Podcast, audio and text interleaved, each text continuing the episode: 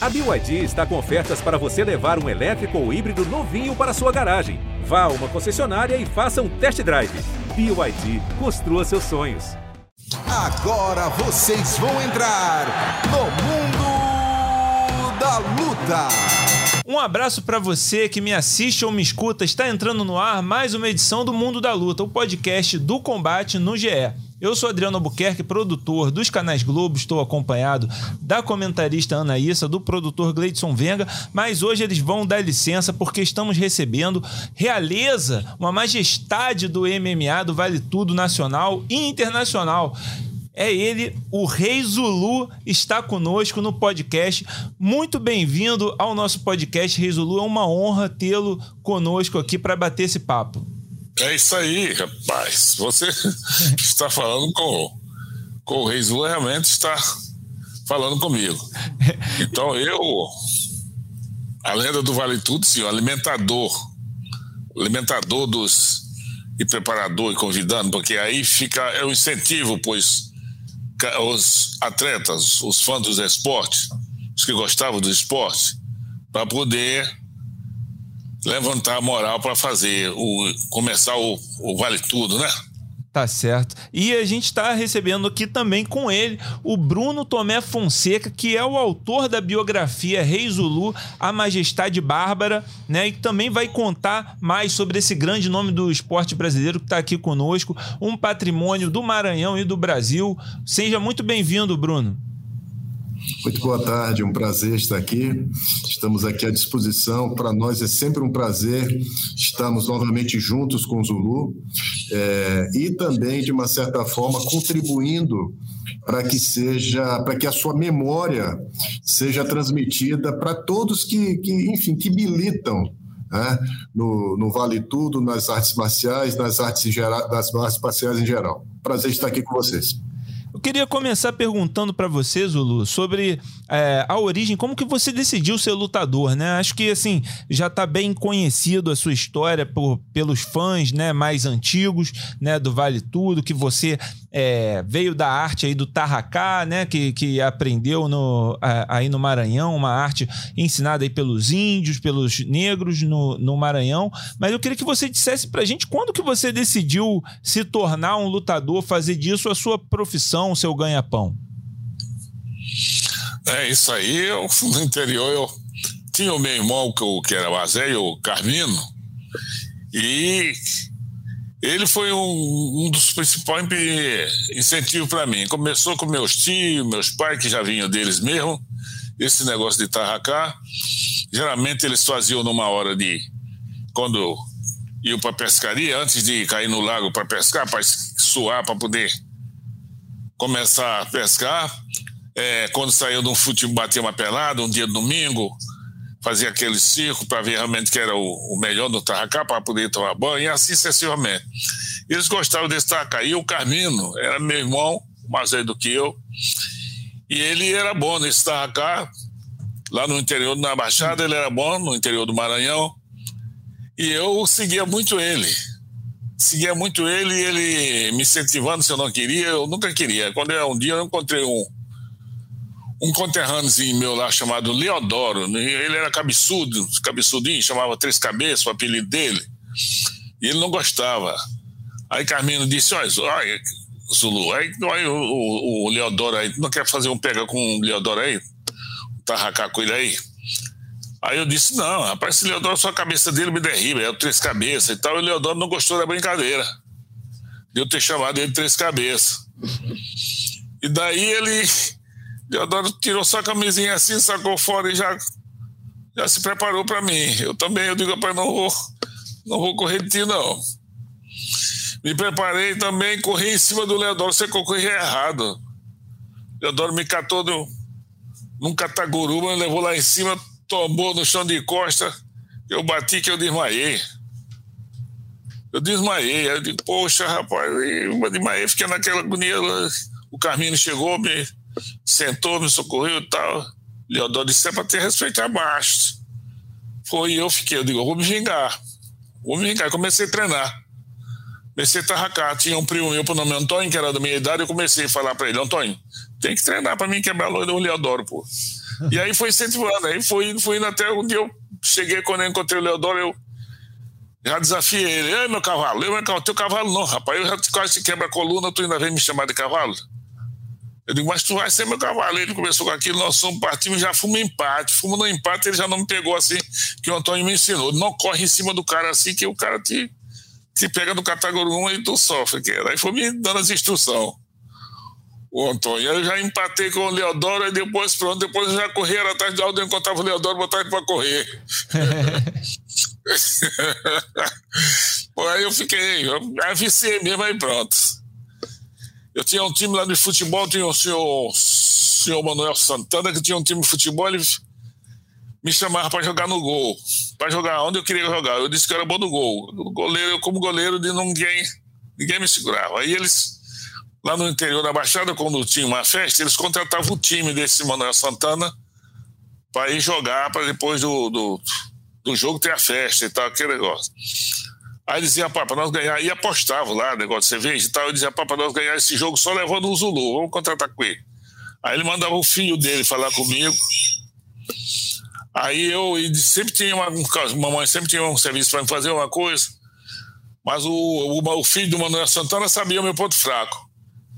Ele dizia, Zulu, nós vamos jogar futebol tardia nos Canarana, lá no Bojó tal. E nós estamos apostando com o time de lá, rapaz, vai ter, nós vamos jogar e nós queremos para ti jogar no gol lá. Disse, rapaz, não, vai dar que a mamãe tem algum serviço para fazer lá.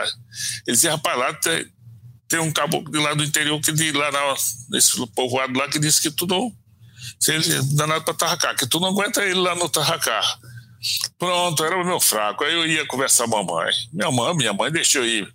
Eu não, meu filho, não vai ter briga. Não, não é briga, mas terminou do tarracá, todo mundo vai. Se abraça, terminou, toma banho junto e tal. Mas na hora vai ver que vai ganhar o que é melhor e tal. Aí pronto, aí eu fui indo isso aí, pai, fiquei viciado. Aí, de lá, quando eu vim para cá, para São Luís, para servir o exército, eu já era, já era, era bom nisso aí. Era bom. Aí cheguei, tinha aquele telequete, o tempo do telequete, né? Uhum. E tinha um grupo, tinha um grupo aqui em São Luís, um grupo do Telequete. Mas esse grupo desse Telequete, ele fazia o show. Alugava o cinema e fazia um show do Telequete e cobrava portaria lá. Aí me disseram, os colegas disseram, Lu, tu que é bom de gente, rapaz, vamos embora lá para nós desafiar esses caras. Para desafiar um desses caras lá dessa luta. Só um cara forte, cara baiado. Aí eu fui. Quando chegou lá, eu olhei a turma e digo, rapaz, quando eu olhei o time da luta, eu digo, rapaz, esses caras aí nenhum não aguentam comigo, não. Mas a luta era telequete, era show, né? Uhum. Os caras ensaiavam, faziam para fazer aquele espetáculo. E eu não achei, achei que, eu, que eu comigo era do. Aí eu desafiei, né? Disse que eu estava lá para desafiar um deles. Qualquer um deles. Aí eles disseram, ah, tu tá para desafiar? Então desafia um deles aí. Qual é que tu quer lutar? Eu desafiei um que tinha lá um mar, bem mais maiado, que tinha uma sorte. Eu digo, aquele Arlindo. Bem, nesse tempo eu ainda não malhava assim, ferro, essas coisas, não. Né? Eu era bem fininho, mas eu era bom de gente. E o Arlindo não, era malhadão de ferro. Aí acertaram a luta com o Arlindo lá. Bem, esse Arlindo fazia esse espetáculo, tinha um patrocínio, um Café Caravela que patrocinava. Eles faziam o show dele lá, com o Café Caravela patrocinava. Aí eu disse, eu quero lutar com esse cara. Aí então, vai amanhã lá no, na sede que nós vamos acertar para vir lutar. Aí eu fui, quando chegou lá, Arlindo disse, não, tem, nós temos que treinar, fazer isso. Eu digo, não, eu não quero assim, pô. Quero lutar para quem sabe se quem puder. Tu vai fazer o que tu sabe, eu vou fazer o que eu sei.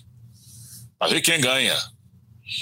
Aí disseram lá, não, não, não. Aí enrolaram, o Arlindo saiu fora, não quis. Aí depois apareceu um cara lá desafiando eles, que era um cara de Fortaleza que fazia jiu-jitsu. Tal de Cícero desafiando lá. Eu quero fazer uma apresentação aí, mas eu queria fazer. Aí você, tu quer lutar para valer mesmo? Nós temos um Zulu que desafiou aqui, mas nós, nós vamos chamar ele. Eles aí foram acertar com esse cara. Aí anunciaram lá, botaram uns carros na rua lá, em cima de um carro lá para rodando, assim, deu gente demais. Lá, lotação lá. E eu fui lutar com esse Cícero. Rapaz, o cara era bom, mas eu era mesmo que um Mussum.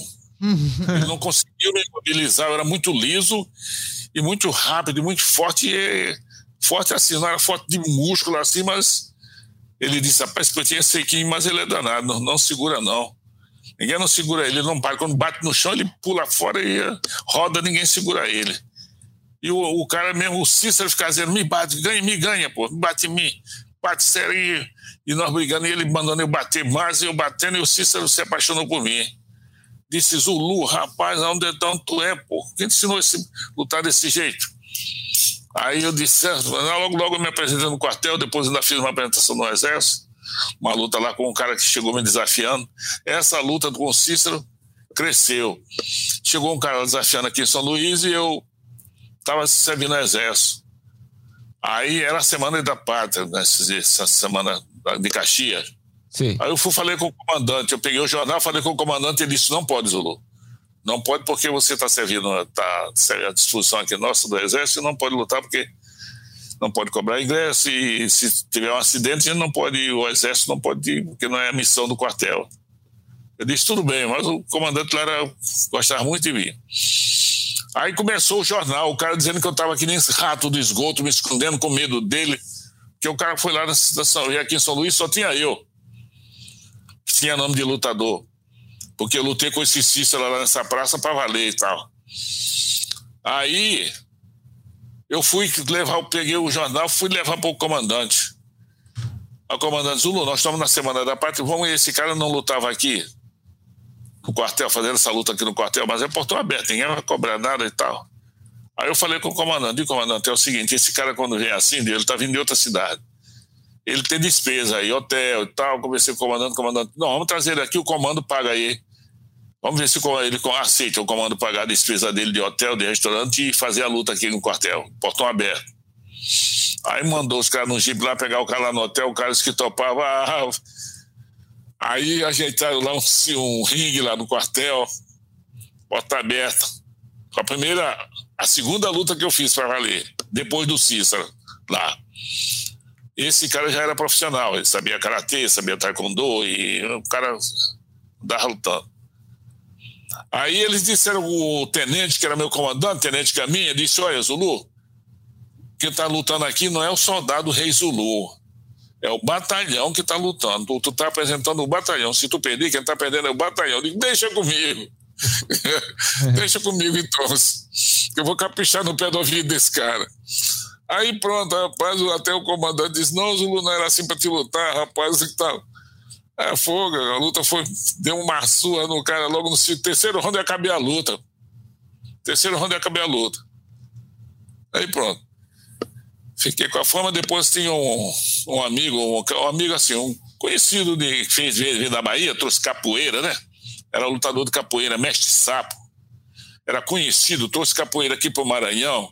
Tinha um cara de academia de capoeira, e ele era bom mesmo. Eu gostava quando eu estava na praia, assim, que eu olhava ele jogando capoeira, eu ficava admirando, admirando ele jogar. Aí ele, ele se encontrou, se encontrou com o meu comandante de companhia, encontrou com outro senhor lá no centro, e ele falando, rapaz, qualquer coisa não mexe comigo que eu tenho um segurança lá no quartel agora. Que é Reis Zulu tá servindo no exército. E é meu segurança. Aí o outro cara disse, rapaz, eu tenho um cara aí que dá, até de palmada dos Zulu. Diz, quem é? Eu mestre sapo, rapaz, da Bahia, mestre capoeira. Aí eles vão apostar? Aí apostaram. Apostaram eu não estou sabendo de nada. Chegando lá, comando, tá no quartel, o comandante me chamou e disse: Zulu, tu tá de pernoite, tu não vai sair do quartel hoje e amanhã, tu vai ficar aqui treinando para treinar aí que eu, tu vai quebrar um cara aí para mim e tal.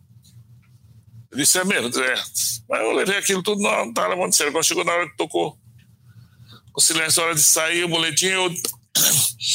hora de sair, eu fui saindo, aí o comandante Carlos me chamou, o oficial dia me chamou de Zulu, tu não pode ir para casa não, tu tava dormindo no quartel porque tu tem que lutar com um cara aí. Eu digo que luta, rapaz, tu tá brincando, tá brincando. Não, é sério, rapaz, vai lá, eu subi lá no comandante, o comandante disse, não, Zulu, tu não vai, rapaz, tu não te falei que tu quer, eu digo, é mesmo, dizer que quem é o cara? Ele é mestre sapo, rapaz.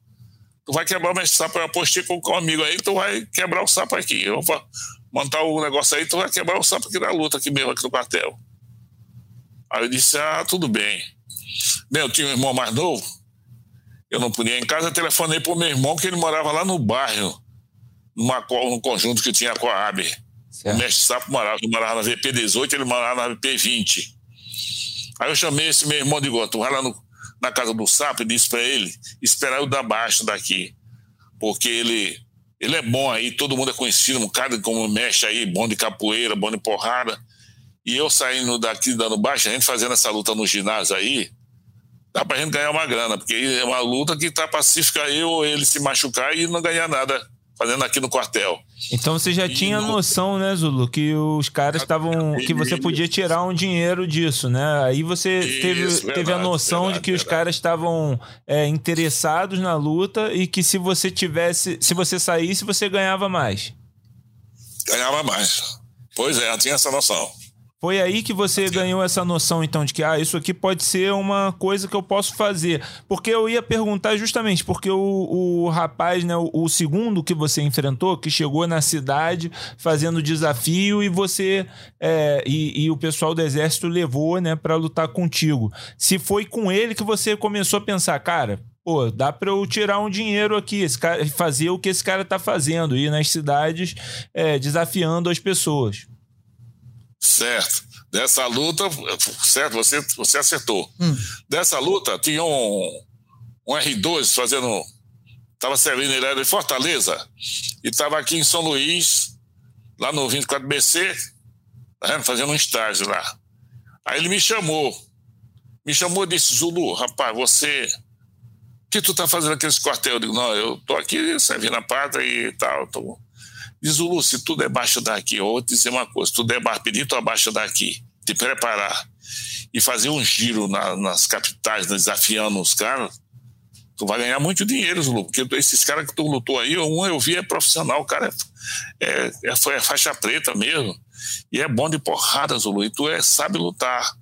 Se tu te preparar e fizer um giro nas cidades capitais desafiando, sai desafiando tu vai ganhar dinheiro muito mais do que aqui, porque aqui, ó, o teu estudo é. Não dá para te fazer carreira aqui, né? E tu, se fizer isso, aí eu digo, então pronto. Aí eu pensei e fui, falei com a mamãe, falei com o papai também. Esse era, ó, viu o que tu vai fazer? Aí eu fui, falei com o comandante, que eu queria minha baixa. Eu já estava no tempo, podia pedir minha baixa, tinha passado, tinha engajado já. Aí o comandante disse: O que é, Zulu? O que está acontecendo contigo aí? Todo mundo gosta de ti aqui, pá. Ó, te lembra bem. Aí emprego tá difícil aí fora. Aqui tu tem tudo aqui no quartel, né? Então tu vai, vai sair daqui, tu. O emprego tá difícil, aí fora, o que foi? Alguém se contigo aí, tá?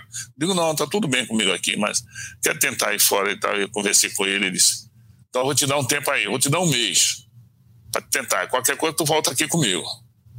Se eu não arranjar outra coisa aqui, arrumo um emprego para ti, um negócio. Eu digo, tá bom. Aí eu pedi abaixo e saí. Aí fui para Teresina, chegou em Teresina, botei a boca no trombone lá desafiando, não tinha ninguém, fui para Fortaleza. Foi Fortaleza, eu botei a boca tomando lá desafiando, apareceu, o lutador, lutador tava fazendo fila. Passei uns 10 lutadores. Agora o problema foi que eu peguei uma sorte logo na primeira, ó. Peguei uma sorte, quebrei, os outros saíram fora. aí começou o giro, começou o giro, discussão, viajando. O, de uma o, cidade para outra. O foi numa dessas, via... numa dessas viagens que o senhor conheceu o Valdemar Santana, que ele era o seu ídolo, né? Quando é que o senhor conheceu e foi uma inspiração para o senhor? Ah, o Valdemar Santana, para mim, foi o melhor lutador do mundo, de vale tudo, sabe? O Valdemar Santana, ele tinha passado aqui de São Luís do Maranhão. Foi numa época que ele se desentendeu lá com o Hélio Gleice. Eles se desentenderam lá na academia. E ele desafiou, desafiou o mestre Hélio, que era o professor, o mestre dele. Desafiou o mestre Hélio e o mestre Hélio foi, topou a luta e fez lá de fechado e o mestre Hélio perdeu para ele. O mestre Hélio Gleice perdeu para o Valdemar Santana. Aí depois que o Carson Grace desafiou para para vingar o que o Valdemar Santana tinha feito com o Hélio Gleice, mas o Carson empatou com o Hélio, com o Valdemar. Né? E o Valdemar passou aqui, eu era um moleque. Aí ele passou aqui em São Luís Maranhão, eu fui assistir a luta dele com um cara aqui, uma apresentação, o cara nem começou, o Valdemar era muito bom, muito bom de vale tudo. É, aí foi que eu, nesse giro que eu, eu era fã do Ademar, eu viajando, viajando, fui para Goiânia, lutar em Goiânia, aqui no, no, no Brasil, no, no, Brasil, e quando chegou em Goiânia, eu ganhei a luta de lá e, e digo, agora eu vou a Brasília. Que Valdemar Santana tinha um aluno lá, Paulão, que era aluno do Valdemar Santana, eu fui a Brasília. Desafiar. Quando eu cheguei lá desafiando, quando eu tô lá, eles disseram, Zulu, sai, tô, aguarda aí que tem um cara telefonou pra cá que vem aqui agora pra falar contigo. Eu digo, quem é? Diz, é o Valdemar Santana. Eu digo, ixi, Valdemar Santana? Eu digo, é. Digo, ah, esse cara eu tiro o chapéu, porque o Valdemar Santana, para mim, é o melhor lutador do mundo, mas o Valdemar ainda luta, ele não luta mais, mas ele tem quem lute contigo. Aí quando o Valdemar chegou lá, e quando ele passou aqui no Maranhão, ele me deu uma medalhinha de boxe, de lembrança. E eu andava com essa medalhinha. Aí quando eu, o Valdemar Santana chegou lá, que eu olhei, ele chegou e disse, eita, rapaz, você tá precisando vir um cara desse aqui, cara. Você faz um desafio que abala a cidade que você disse que não está aqui para ensinar nem aprender com ninguém, você está para dar porrada. E quer saber onde é que está esses mestres, esses professores que diz que quebra braço, quebra costela. Você anda atrás de encontrar esse cara. E o seu desafio foi a luta de ambulância na porta do ginásio. Assim é que se faz um desafio, Zulu. Você, Mirabalô, está baixando com a cidade toda aí, Zulu. E eu estou aqui que eu tenho um, um aluno para lutar contigo. Né? Você, eu tiro o chapéu. Agora, seu aluno vai levar uma pisa. Aí peguei, aí eu armou a luta lá com o Paulão. Eu, o Paulão chorou lá. Teve um terceiro round e acabei com o Paulão. Eu dizia em que round eu ia acabar a luta, sabe? Eu dizia em que round eu ia acabar a luta. Eu dizia, primeiro, primeiro round eu vou estudar o adversário, segundo round eu vou lutar por público, terceiro round eu vou lutar para mim, aí é para terminar. Pois é, aí o giro começou, a excursão de todos os Brasil, tá?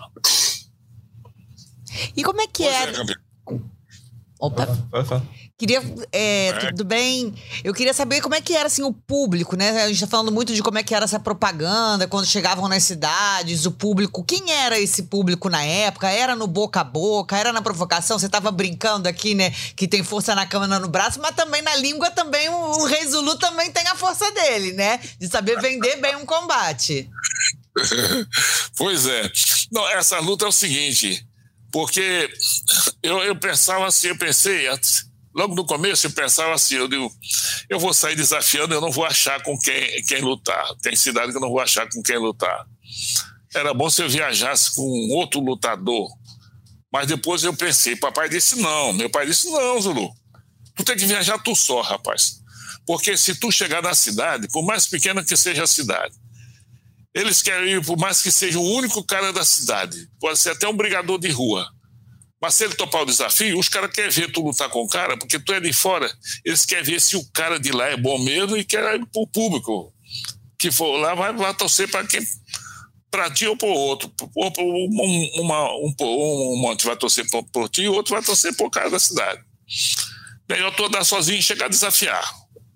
E tu vai, vai ser melhor para ti, porque vai ter cidade que tu vai chegar tu vai ter uma, uma vantagem. Tu vai ter vantagem porque tu vai chegar numa cidade, vai lutar, vai ganhar desse cara, tu vai para ir partir para outra cidade. Tu vai chegar noutra cidade, o cara não, não o lutador não está te esperando, não tem ninguém te esperando. Se tem um professor, um mestre, ele está dando aula para menino, ele tá dando, não está se preparando. Tu chegar desafiando, tu já vem de uma luta. Tu chega desafia, tá? ele vai ficar no beco sem saída. Porque se ele aceitar o desafio contigo para lutar logo, ele não está preparado, ele está mexendo com o menino. E se ele pedir um mês, tu não vai ficar um mês lá na cidade, dois meses, esperando ele para lutar. Aí o povo vai ficar em cima dele. Tu não é faixa preta? Tu não é mestre? E aconteceu realmente isso. Né? O cara ficar no beco sem saída. Porque eu a desafiava num dia, e no outro dia eu estava na praça arrastando pneu lá pelo pescoço, mandando um cara de 100 quilos pegar no meu pescoço, eu levantava lá em cima e já estava divulgando. Quando aparecia o cara, eu já estava divulgando. Aí todo mundo da cidade queria ver realmente se o cara, o mestre lá da cidade, o professor, o cara bom de porrada, se era bom mesmo, aí dava muita gente. E aí a gente trabalhava na bilheteria, sabe? A divulgação era bilheteria. Entendi. Aí o vencedor sempre levava mais. O, levava, era 70, 50, 60% por, por vencedor, 30 por perdedor e assim sucessivamente. Aí, e aí o vencedor era sempre você, então você sempre levava mais, né? levava vantagem, era. Né? E lá em casa nós éramos 18 irmãos, 18 irmãos. Aí a família da Baixada. eu, a família do interior são uma família muito unida, Uhum. sabe? Sim. São muito unidos. Então, se a, a minhas irmãs, minhas irmãs mais velhas, quando veio para São Luís, a capital, quando ela recebeu o primeiro, o primeiro salário dela, ela dividiu no meio, mandou uma parte para o interior para a mamãe, para ajudar com os irmãos dela, os nossos irmãos, nós, Claro. interior, e outra parte ficou para ela. Então, eu, quando eu comecei a fazer sucesso, eu tinha duas contas. Abri duas contas. Uma era para mim me manter para frente, né? Eu lutava aqui, se não lutasse, eu já tinha dinheiro para mim pagar meu hotel, pagar passagem e continuar para frente. E se eu lutasse, eu já mandava para a mamãe, mamãe, já botei tanto aí na conta para a senhora aí, ó. Bota o maninho para estudar aí, vai cuidando aí que eu estou aqui para ajudar. Vou bora formar algum deles ainda que ainda estão né, do interior aí, que não estavam estudando no interior, e eu vou mandando dinheiro para aí. Tá certo. E tá aquela certo. união, e ajudei muito, tem, tem irmão formado. Que bom. É. Que bom, que bom, Zulu. É, eu, eu queria perguntar pro, pro Bruno é, sobre esse lance né, da- dos desafios que o Zulu fazia, né, indo para cada cidade e tal. É, isso é uma coisa que é muito. é, que é uma coisa que ficou naquela época, né, Bruno? Acho que, assim, não, não seria possível, talvez, reproduzir o que o Rei Zulu fez naquele, naquela época, nos anos 70, nos anos 80, com hoje em dia, né? Com esse mundo da internet e tal, você já recebe um vídeo, né? Como seria, talvez, hoje um, um Rei Zulu, né, aparecendo, se a gente já receberia o vídeo aqui, ó, esse apareceu esse cara aqui no, no Maranhão, em São Luís, lutando contra o cara e ele tá desafiando todo mundo. A gente já saberia disso, né? Exatamente. O Zulu falou muito bem, né? Que nesses desafios que ele fazia, ele é o, elemento surpresa, né? Ele chegava lá, aqui, é, é, lógico que tem tinha os aventureiros, né? Os aventureiros, os brigadores de rua, os valentões de bar, mas tinham aqueles também que às vezes se eram professores. E é, é, era uma estratégia que deu certo, né? Chegava, desafiava, né? E, e nos lugares que não se, nos lugares que não dava certo, ele imediatamente saía ia para outro lugar e sempre tinha essa questão do elemento surpresa em seu favor. O que é interessante nessa trajetória de desafios que o Zulu lançava e que a gente pesquisou aqui com ele e também com os materiais que a gente tinha à disposição, e Zulu, é, ele é um grande arquivista, É. ele tem muitos jornais, muitos jornais, muitos recortes de jornais, mas evidentemente que eu tive que complementar com muitas outras pesquisas, a hemeroteca da Biblioteca Nacional, jornais digitalizados, arquivos. Né? O que era interessante nesses desafios é que o Zulu ele era uma espécie de self-made man. Ele chegava e ele era responsável pela estrutura, por alugar o, o ginásio, alugar o, o local onde vai fazer o evento, contratava um cara, das, procurava uma serraria para o cara cortar o tablado, fazer um tablado.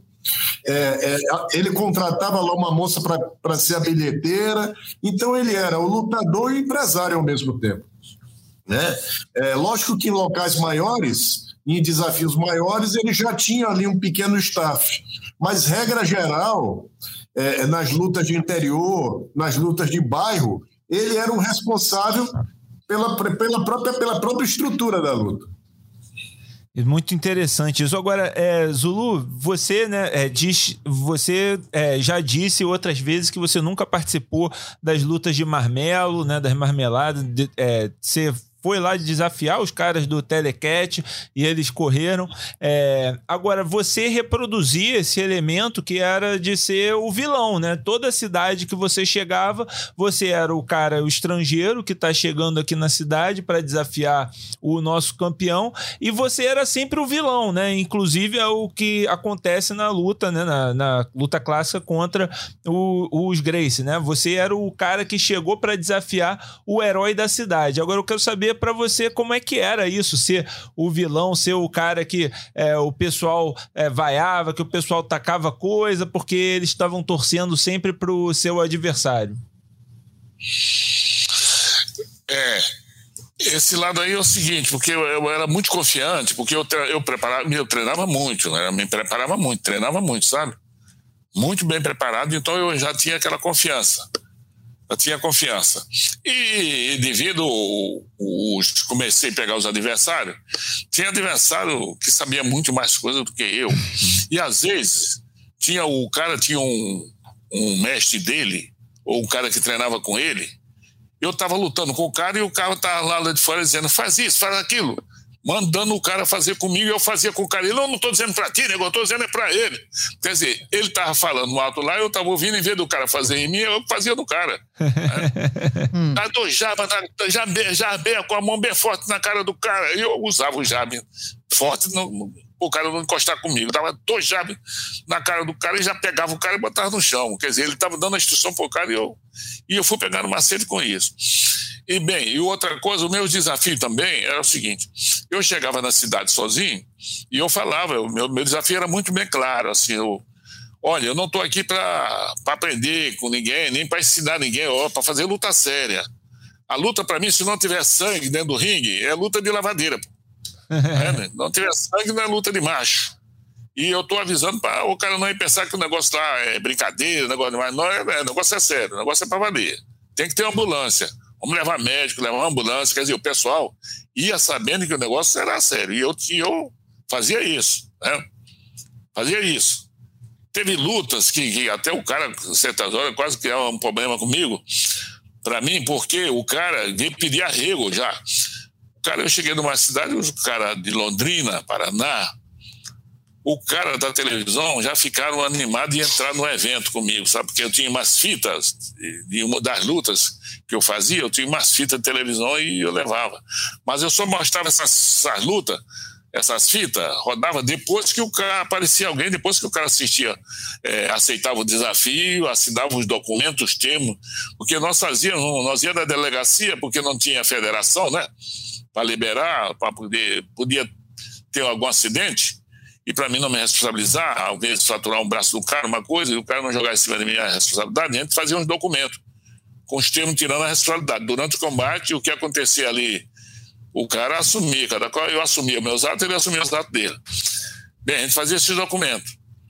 Então, assim, eu só fazia, só rodava depois que o cara assinava o documento, topava, tá tudo certinho. Aí que eu mostrava a luta.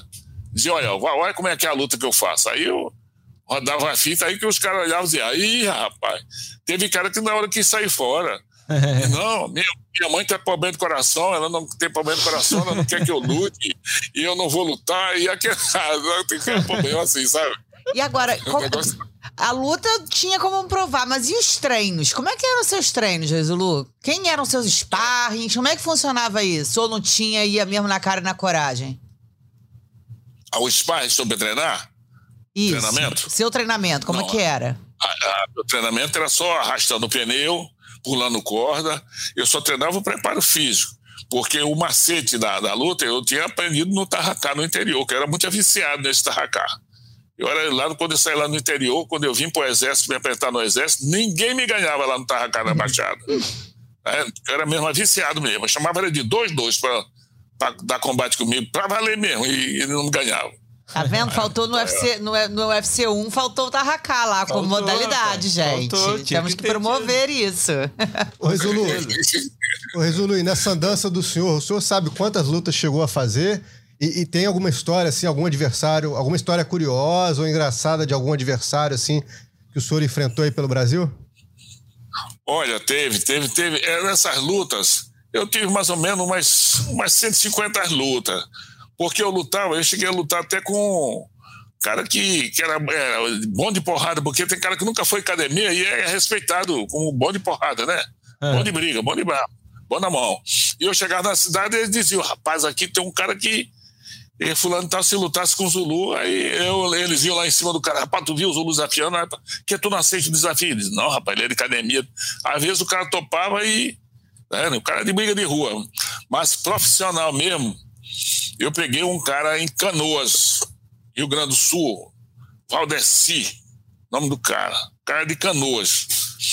Eu lutei com esse cara, eu lutei com esse cara, foi um dos melhores caras que eu peguei brigando honestamente, né? O cara lutava taekwondo, mas não é porque o cara lutava taekwondo, era porque ele era bom de porrada de berço. Isso vem do cara mesmo. Porque tem cara que nunca foi academia e é bom de porrada. Então esse era esse cara. Esse cara eu ganhei ele porque eu já tinha ganho experiência de, de, de o cara vir trocar porrada comigo.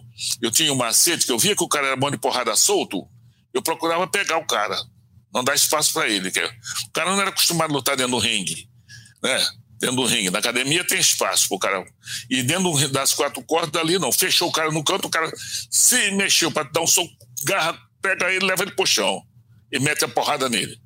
Porque muita gente dizia, Zulu, o que é que ganha luta? Eu dizia, ganha luta é porrada, mete a porrada do cara que tu ganha. então eu fazia isso, né? E o Valdeci eu fiz isso. O Valdeci eu senti que eu não estava levando a melhor com ele solto, eu parti para cima dele, peguei, botei no chão e meti a porrada. Uma hora eu peguei, levantei, ele caiu quase de cabeça. E ele perdeu a luta, no, na, o, o mestre dele estava lá, disse, Valdeci, agora nesse round eu vou, eu vou jogar a toalha eu vou jogar a toalha como tu desistindo da luta, porque senão o Zulu vai quebrar teu pescoço aí. Ele tá, tu tá caindo muito mal. E ele era taekwondo era o mestre dele que estava lá. Aí o mestre, o mestre jogou a toalha. Jogou a toalha. Só que na hora que nós fomos prestar conta, como nós fomos prestar conta, porque o, o vencedor leva a maior, a maior, parte da renda. Né?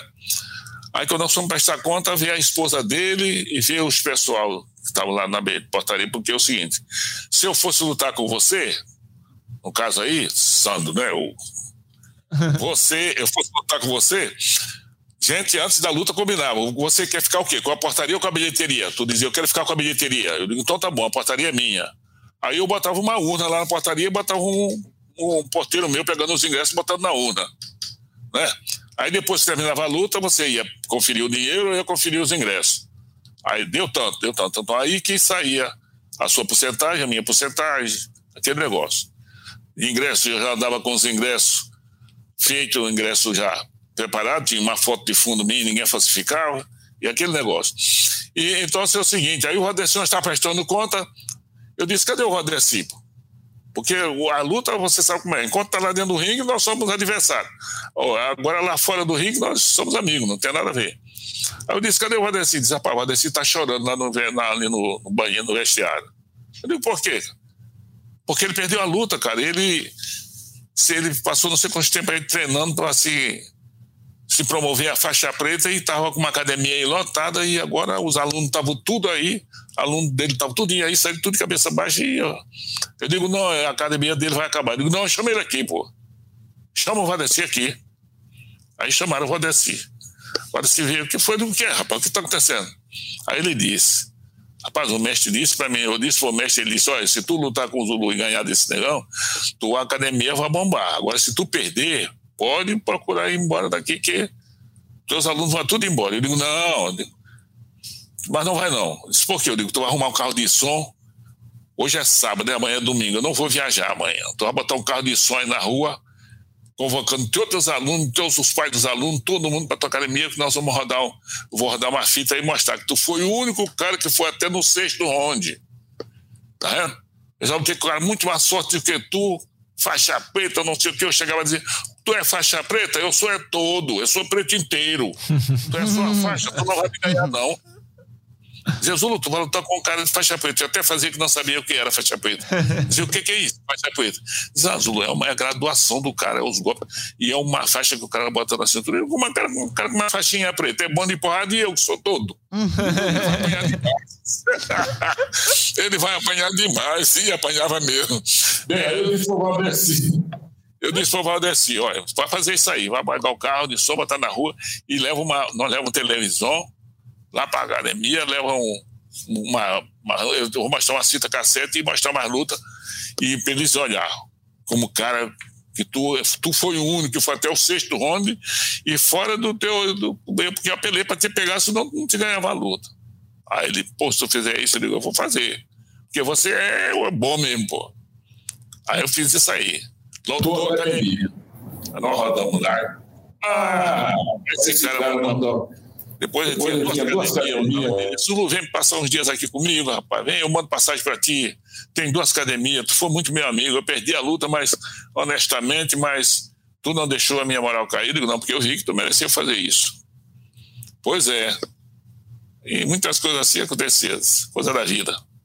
E teve, e teve uma história também, é, Zulu. Aliás, é, você enfrentou muitos faixas pretas, muitos caras até conhecidos, né? Que a gente não, não sabia.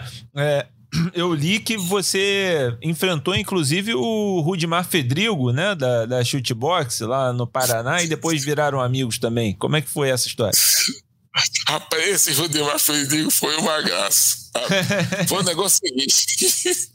Eu cheguei lá em Curitiba, eu cheguei lá na cidade dele, né? Ele não me conhecia de fama ainda, nada.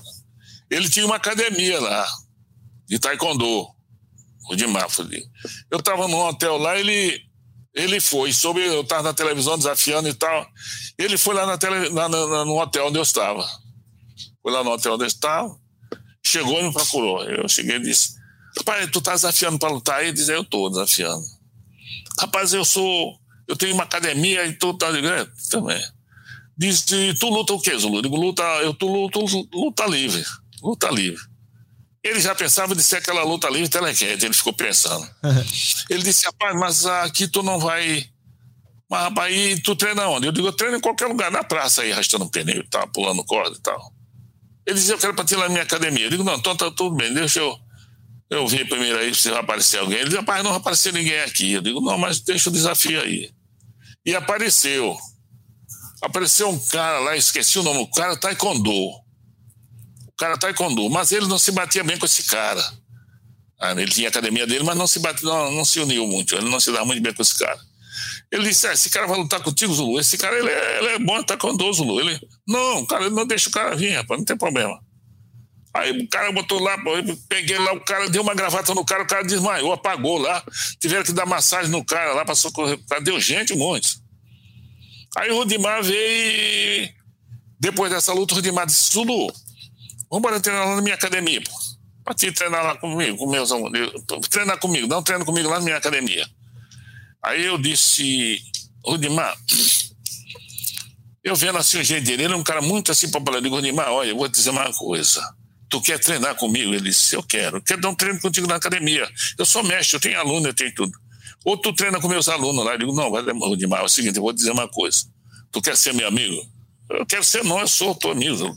Eu digo, agora é o seguinte, olha, porque nós vamos treinar na tua academia, tu tem que tirar teus alunos. Tu tem que tirar teus alunos, que aluno é uma coisa, tu sabe como é aluno.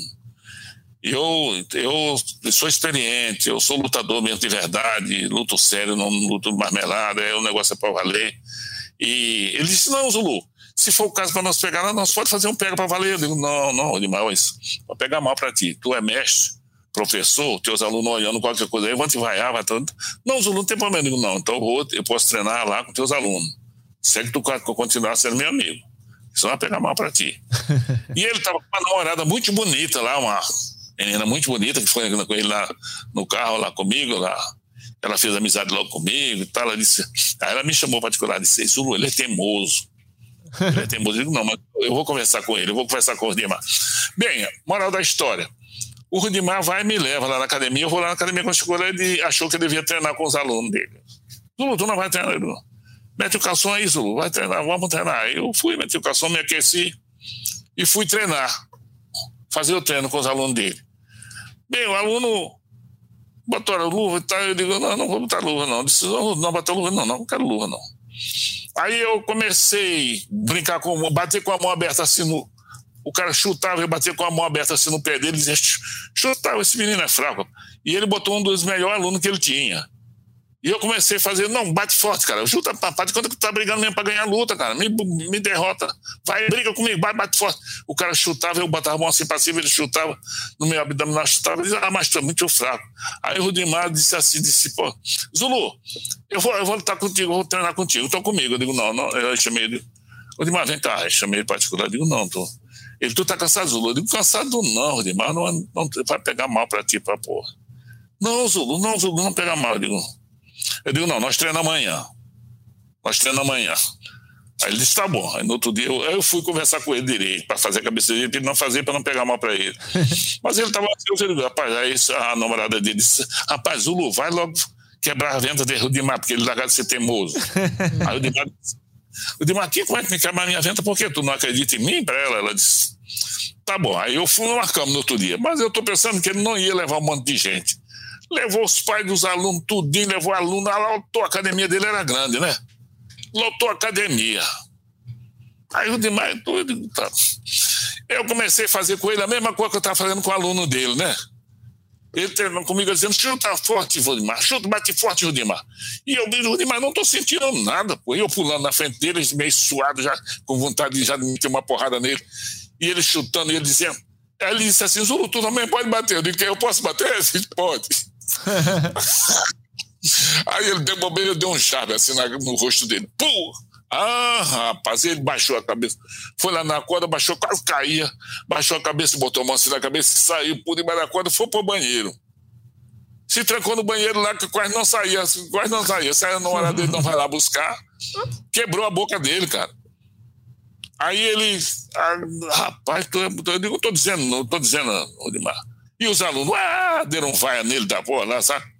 Eu digo, não estou dizendo que não pega mal para ti. Eu não queria até fazer isso eu estou te falando, eu conheço as coisas. Porque na, na frente de aluno, tu não, o aluno não vai entender que, foi, que eu sei, mas eu sou pesado, rapaz. Eu costumado fazer vale tudo, é porrada, eu aguento porrada. Aí ele disse, rapaz, mesmo, tu tem razão, cara. Poxa, rapaz. Depois apareceu outra luta, Rudimar Ficou meu amigo, arrumou o ginásio lá, um ginásio de cristal que tinha lá, botou os alunos dele para fazer a preliminar, apareceu outro cara lá, lotou a cara lá, foi muito, ele ficou meu amigo, mas não quis matar comigo, cara. Ô, Rezulu, a gente vai chegar daqui a pouco é. na sua luta mais famosa, né? Mas outro adversário conhecido que o senhor teve foi o Sérgio Batarelli, né? Que foi campeão de kickboxing e tudo, hoje é empresário é. de boxe. Como é que foi essa luta? É essa luta do Batarelli, eu tinha lutado com, com, com o Ricks, né? E o, o Robson Grace, o Robson Grace, fez uma coisa muito errada comigo, muito uma com maior sujeira comigo. O Robson. Eu me queixo do Robson. Do Ricks, não. O Hélio participou, mas o Robson, que foi, era o homem da frente. Então, se esse Batarelli, depois que eu lutei com o Ricks, estava desafiando, sabe? desafiando lá. E eles não tinham ninguém para lutar com o Batarelli, porque o Batarelli era full contato era, e, e não tinha, o Batarelli estava numa fase boa. Aí o Hobbs mandou falar para mim que era para mim quebrar esse cara lá e lutar com uma cara, que ele me pagava uma bolsa lá e tal, mas ele queria se limpar comigo, o Hobbs. Ele estava sujo comigo. Aí foi que eu fui lá e, e peguei o Batarelli lá, mas o Batarelli não, não Batarelli se enrolou comigo todo, cara. Eu peguei, foi, toquei uns dois minutos, ele peguei ele, catei, dei um tombo nele, ele caiu. Quando ele caiu, que ele levantou, eu peguei ele na gravata, ele mesmo se focou. ele mesmo se focou e apagou. Porque eu, quando eu pego na, pegar na gravata, o cara deixar o braço entrar na para passar do queixo já era. É, muita força e, e jeito também, já tinha jeito para macete. Aí o Batalhão perdeu a luta, né? Todo três minutos. Então vamos. O Batalhão quebrava 14 barras de gelo, uma porrada. é. Aí é sinistro.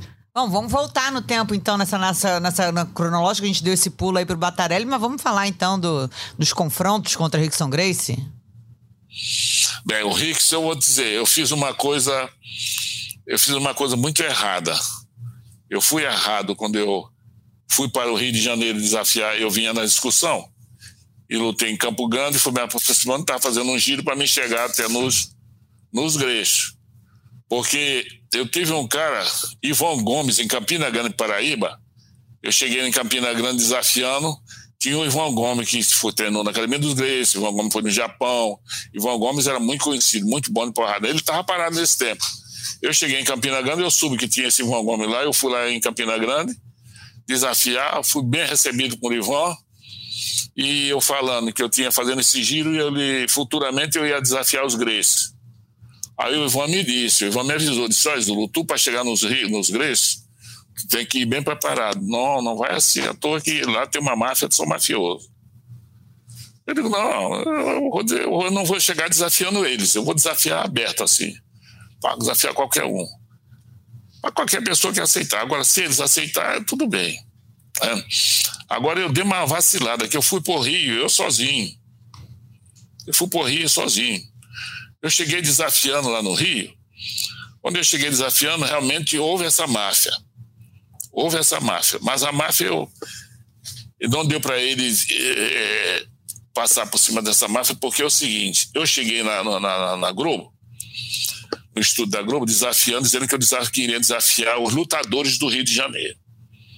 Aí os caras, o repórter chegou e disse: Você quer desafiar os lutadores daqui do Rio? Dizer, mas como qualquer que lutador, que tipo de luta? Eu qualquer tipo de luta. Eu lutar vale tudo. Aí o cara me disse: Olha, aguarda aqui que nós vamos. Aí que o pessoal da equipagem estão para a rua para entrevistar. Eles vão chegar daqui a pouco aqui. Aguarda aqui que nós, dois minutos aqui, que eles vão entrevistar você. Eu digo, tá bem. Mas esses caras mandaram, fizeram, foi telefonar é, pós para a Academia dos Gregos. Esse era aluno de lá, era puxa saco, estão estranhando, falar para lá. Essa aquela máfia que ele me fala, que o homem falou. Eu tô lá sentado, é, sabe como é, né? Rio grande e tal. Eu, um ar-condicionado, me deram um cafezinho lá, uma água. Tô até me cochilando e tal. Aí esperamos lá. Eu digo, cadê os caras? Não, não chegaram? Estão chegando, espera aí, é porque aqui é grande e é tudo difícil. Mas mentira, eles estavam esperando. O Robson agarrou quatro faixa preta dele lá, meteram os quimonhos e foram, que eles telefonaram avisando ele, ele foi para lá. Sabe, para lá onde eu estava. Essa é a máfia, quer dizer, eles foram para lá porque chegando lá, eles mandavam. Tu quer lutar com o pessoal da família Tu quer lutar com quem? Escolhe desses aí, ó. Tá aqui quatro faixas pretas. Tu quer lutar desse aí? A luta vai ser aqui agora. Que era pro cara não aparecer desafiando eles. É? Se o cara fosse bom de porrada, pro cara não aparecer mesmo desafiando eles. E o cara nem aparecia. O cara sumia. Bem, eu tô lá chegando, quando eu, dei, eu não conhecia o Robson. Quando ele chegou, o cara lá arrastando o pé, eu tô lá. Aí eu, quando ele disse, cadê o pessoal daqui? Eu digo, rapaz, tô aqui esperando, faz mais de uma hora. Mais duas horas eu tô aqui esperando os caras para mim. Ele disse: Tu é jogador de futebol? Eu digo: Não. Eu, tu vai fazer o quê? Eu, eu também queria falar com eles, tá? mas mentira, era o Robson Grace. Eu disse: Não, rapaz, eu estou aqui para desafiar os lutadores daqui, eu sou lutador. Como é teu nome? Digo: Meu nome é Reis Zulu, eu sou desafiando, desafiado. Qual é teu luta? Luta vale tudo, luta vale tudo. Luta livre vale tudo. Ele disse: Rapaz, Tu conhece o Ivan Gomes? Eu digo, ah, eu tive com o Ivan Gomes em Campina Grande. O Ivan Gomes não luta mais. Peguei um aluno dele lá, arrebentei no primeiro round logo. É um aluno que ele tinha lá, que era o melhor que ele tinha, faixa preta lá, o Ivan Gomes. Mas o Ivan Gomes, muito gente fina demais. Tratou muito bem lá e tal. Ele diz, ah, entra aí, moçada, entra aí que é o, é o, é o Rei Zulu mesmo. Aí foi que os caras entraram. Eu digo, e esses caras de que moeda? Não, porque se não fosse tu, Rei Zulu, fosse alguém que tivesse usando o teu nome, a gente ia mandar desafiar e aqui agora ele, ele não, não apareceu desafiado, mas é o Rei Zulu mesmo. Me pegou, me levou para o hotel, Hotel Glória, o melhor hotel que tinha lá no Rio de Janeiro. Hotel Glória, lá no Arteiro do Flamengo. Chegou Zulu, tu não vai ficar desafiando ninguém, vai ficar o seguinte: tu vai ficar no hotel, é a imprensa que vai lá contigo. Né? A imprensa que vai lá contigo. Me botou no Hotel do Arteiro do Flamengo e ele era superintendente do Maracanã do, do, futebol, do Maracanã, né? Sim, sim. Robson. Robson. Aí, manda fazer a filmagem começou a mandar anunciar no Maracanã, no pra cá, lá de Flamengo, Frafuça, passava a luta do século, Reis Luiz, Rickson. Aí ele me disse: tem um menino aí para lutar contigo, rapaz, é fraco e tal. Aí foi, acertou a luta com, com o Rickson lá e começou a fazer educação. E eu doido para ele fazer eu fui falar sobre a grana, né? Sobre o meu dinheiro, como assim? Não, digo, ele disse, como é, quanto é que tu vai lutar, Zulu? Porque não te preocupa com dinheiro, Zulu. Não, procura, não é como eu não me preocupo com dinheiro. Eu digo, olha, porque essa, a luta é assim, se for participando da renda, é, é, o vencedor ganha tanto, o perdedor ganha tanto. O vencedor tem que ganhar mais. Aí ele disse, não, Zulu, tu não vai te preocupar com portaria, com bilheteria, não. Tu vai, vai lutar uma bolsa fixa mas ele nunca acertou o preço dessa bolsa comigo. É? Bem, ele me deixou no, no lá no, no, hotel, me deixou lá no hotel e tinha lá, lá tinha tudo para me treinar, lugar para me treinar. Eu fiquei, vamos dizer, quase que isolado, mas tinha academia lá, tinha piscina. Eu ia começar a treinar lá, numa academia que tinha lá, eu maiava um pouco ferro, mas era corda, pular corda e tal eu pulando corda. Ele, ele contratou duas louras, mas loura bonita mesmo, sabe? Eu não sei onde ele arranjou essas louras.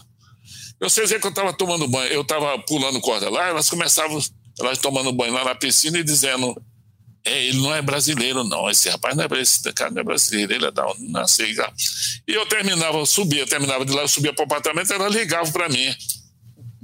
Eu dizia, como é que essa mulher não sabe o telefone do meu apartamento? Querendo subir lá para conversar comigo. Aí eu digo, não, não posso não, não pode não, não pode subir aqui que eu estou me preparando para uma luta. Não, que, que, não só depois da luta, você. Elas, não, o que, que tem a ver? Ele que botou essas mulheres lá para dar em cima de mim. É? Contratou essas mulheres para mulher dar queixa de mim, que era para me enfraquecer, porque ele sabia que eu tinha muito preparo. Ele arranjou uma academia para me treinar lá, tinha uns, uns faixa preta de, de judô, sabe? Aí eu fui lá duas vezes nessa academia, ele mandou pegar um cara, me pegar no carro e me levar lá.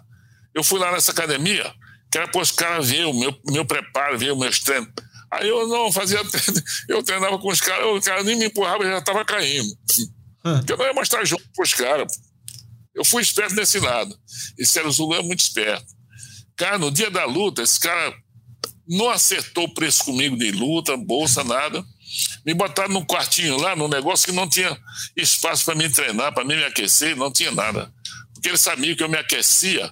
Eu, antes da luta, eu pulava mais ou menos cinco, uns cinco minutos de corda assim, conversando com o público, enquanto o pessoal estava entrando, eu estava me aquecendo e pulando corda, que eu pulava muita corda, e me aquecendo, e quando eu entrava no ringue já era com vontade de, sabe, de brigar.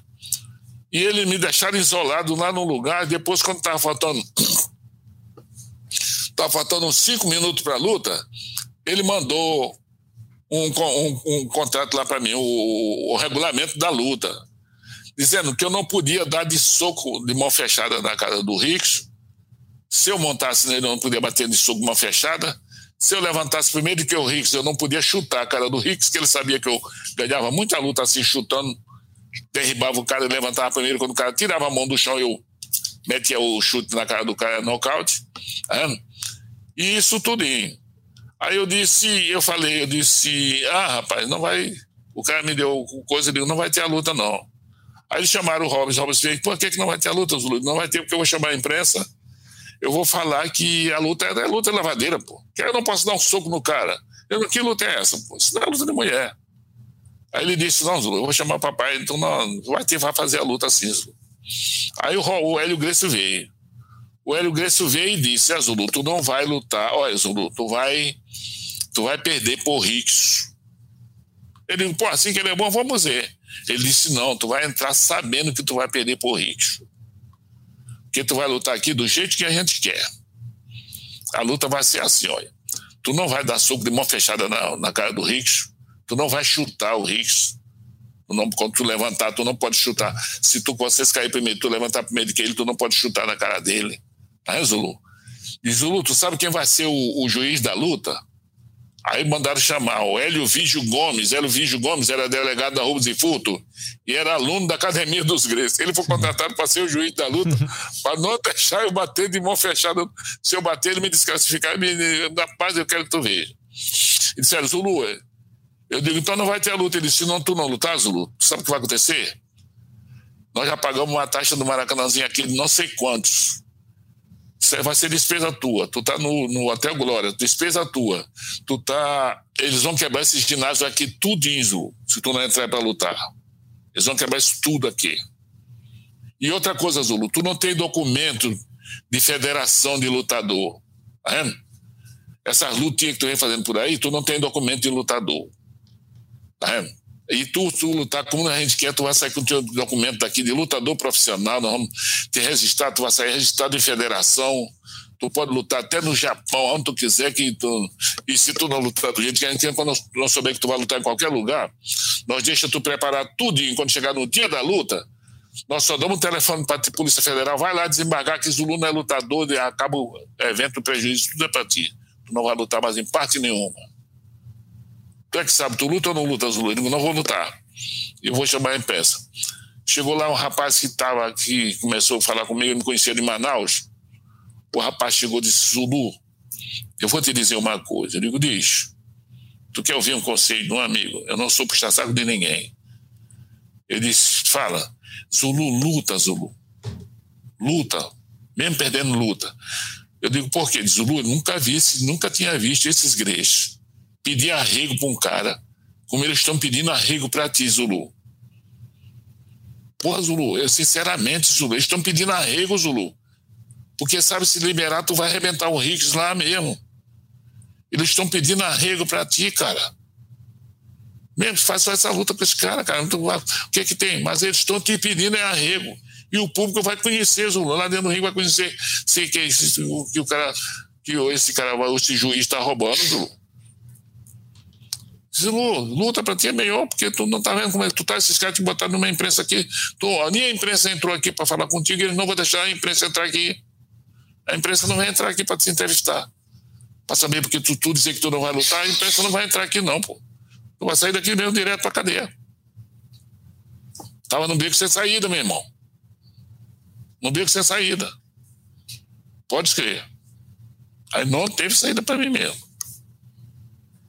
É, Zulu, e é, é, na primeira luta, né, entre vocês, é uma luta que o Rickson até hoje diz que é, ele admite que ele deu uma amarelada, né? Que depois do primeiro round ele estava exausto, volta pro corner, fala, ó, oh, não aguento mais, joga a toalha aí que já deu, e é o pai dele, né, o seu Hélio, que empurra ele, vai, não, ele tá mais cansado que você, vai para dentro. E aí ele volta e, e acaba vencendo a luta. É, eu queria saber de você se você reparou nisso na luta, se você reparou que ele estava exausto mesmo, que ele estava entregue e que. E, e por que, que ele venceu, né? É, mesmo com todas as, as dificuldades, as coisas, você estava vencendo a luta, como que, que ele conseguiu te vencer naquela luta, então? Isso, essa luta é o seguinte: ele, ele conseguiu vencer porque a luta, eu estava matando ele no cansaço porque eu ficava em cima dele, ele nunca me conseguiu ficar em cima de mim. Ele, por isso que ele estava cansado, porque toda vez que ele partia para cima de mim, nós entrávamos por meio do ringue, eu balançando um pro outro. Quando ele corria dentro, eu pegava ele e lambava com ele no chão. Ele não montou em mim uma vez assim, de me pegar, me derribar e montar em mim. Não conseguiu. Joguei ele duas vezes fora do ringue ele subia quando eu ia tentar chutar o juiz sentar no meio da chapa, e e toda vez eu montava em cima dele e o Elvis ficava dizendo, não, eu em cima dele, só que eu não ganhei a luta, porque eu não podia bater. Né?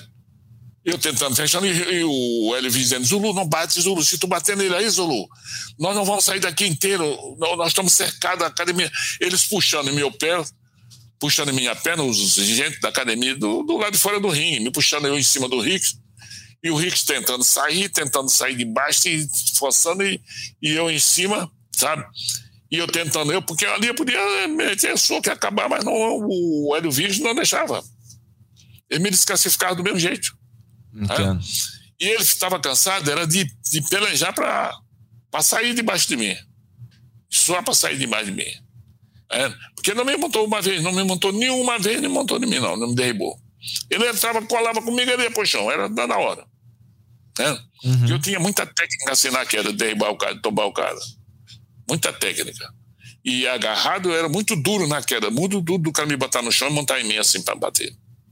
Não conseguia fácil, não.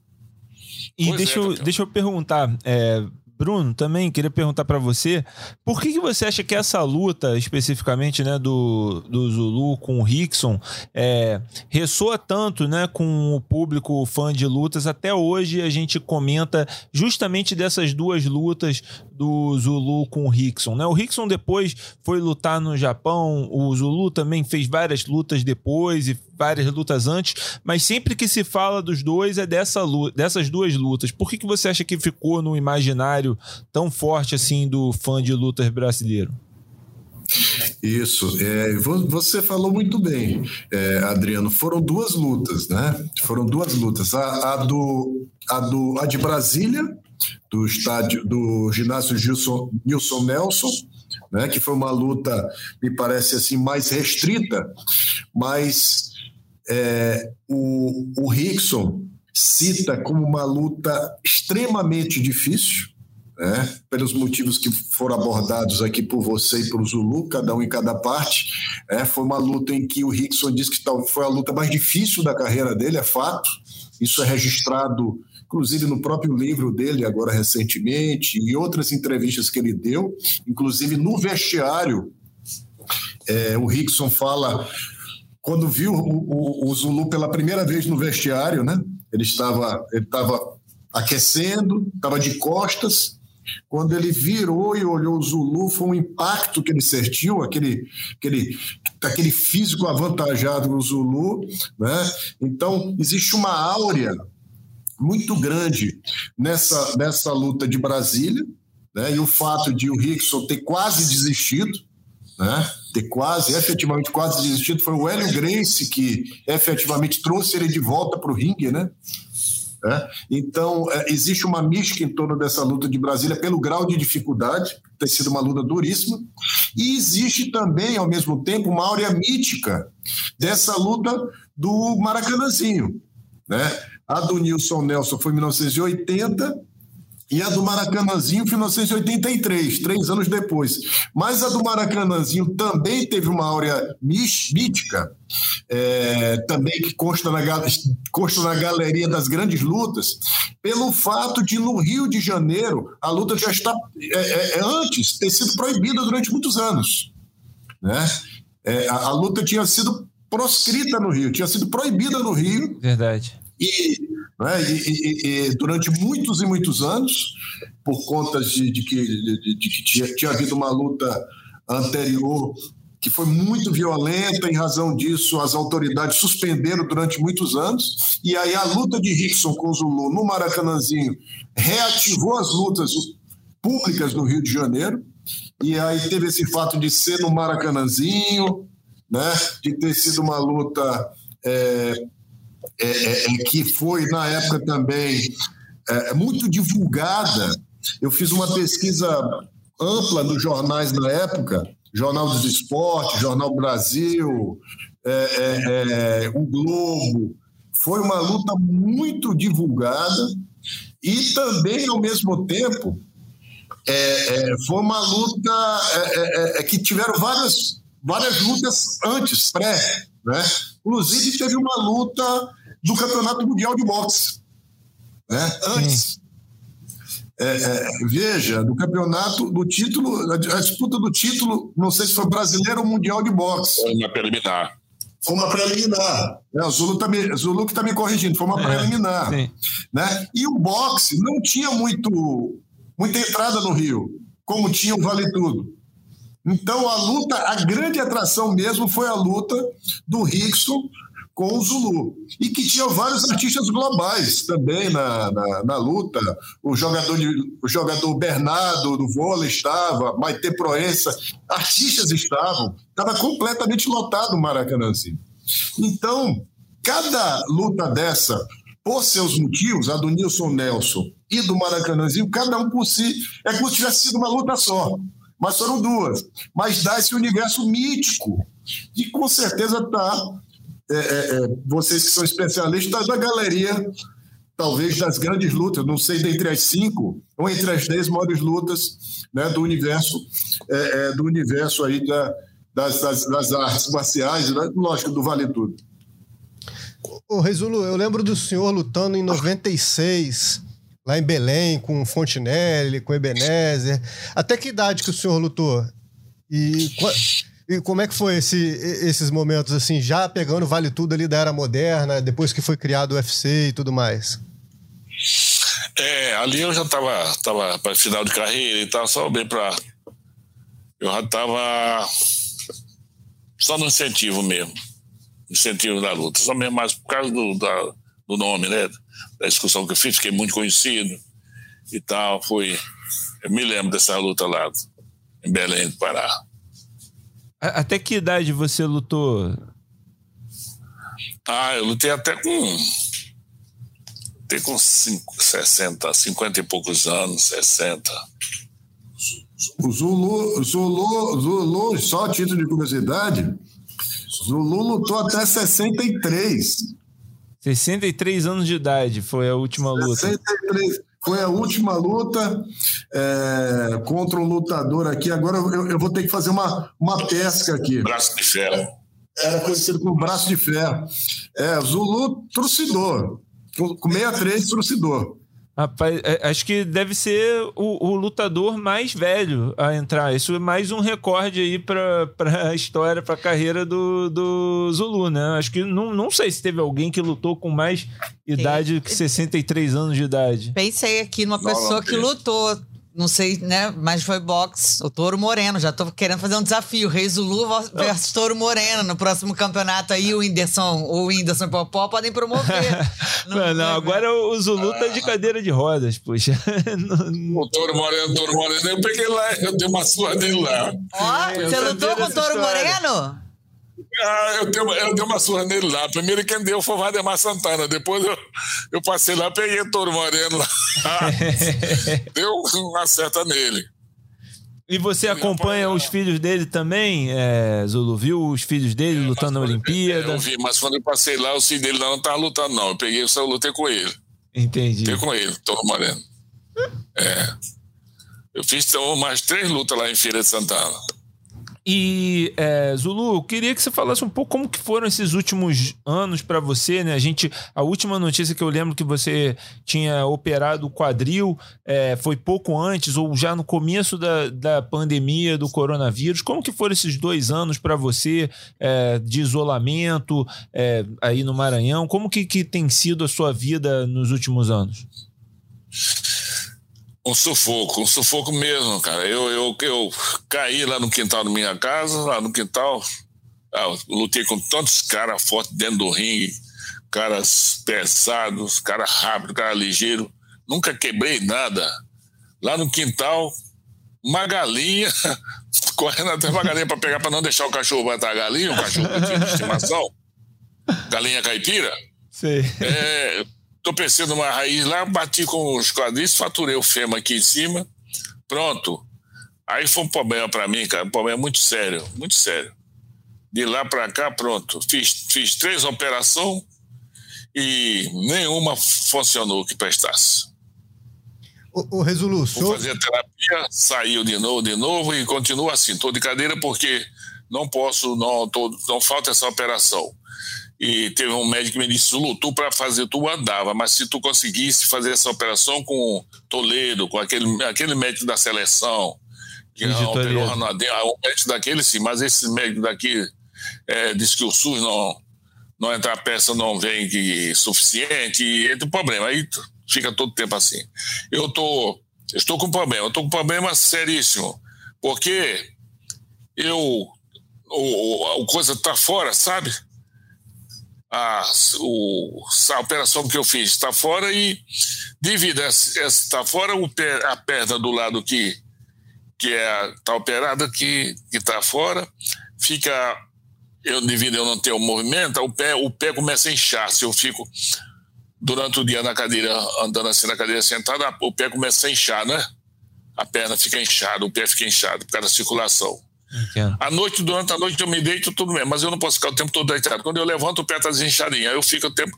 Enquanto não operar isso aí, não. não, não, não, não porque se eu operasse um médico, pegasse um médico bom mesmo, eu, para botar no lugar para segurar mesmo, eu. Era uma coisa, uma beleza para mim. Mas está difícil para mim. Eu sou encostado.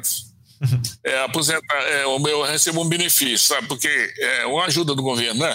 Uhum. O benefício, o salário. O salário mínimo. Mas aí eu pago pensão de três meninas minhas, aí o que eu recebo por mês é uma micharia. Né?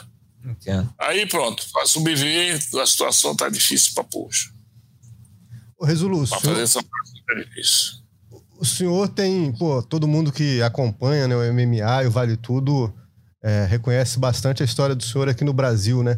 Mas lá no Japão também, Sim. né? Principalmente por conta do Rickson, das suas lutas com o Rickson, né? Como é que foi assim, a experiência é. com, com o público japonês? É. Como é no Japão? Isso, isso. Como que foi a experiência ah, lá no Japão? O Japão eu fui uma vez lá, eu, eu fui uma vez, eu fui que era para fazer um desafio. Fiz o um desafio para um cara tivesse um lutador da minha idade, mas não teve, não teve. Eles tentaram procurar, não encontraram. E eu fui lá, não, eu, não, não, eu era para lutar. Eu levei mais o Zuluzinho para lutar. O Zuluzinho que andou fazendo três lutas lá, eu fui lá com umas três vezes com ele, mas ele começou a não levar a sério, porque os Zuluzinhos não, mesmo não é bom de luta, né? Aí perdeu, começou a perder a luta lá, pronto, fez um contrato lá no UFC, mas depois começou a cair fácil pro cara, perdeu. Ele ganhou primeiro do lado do lutador que estava fazendo sumô.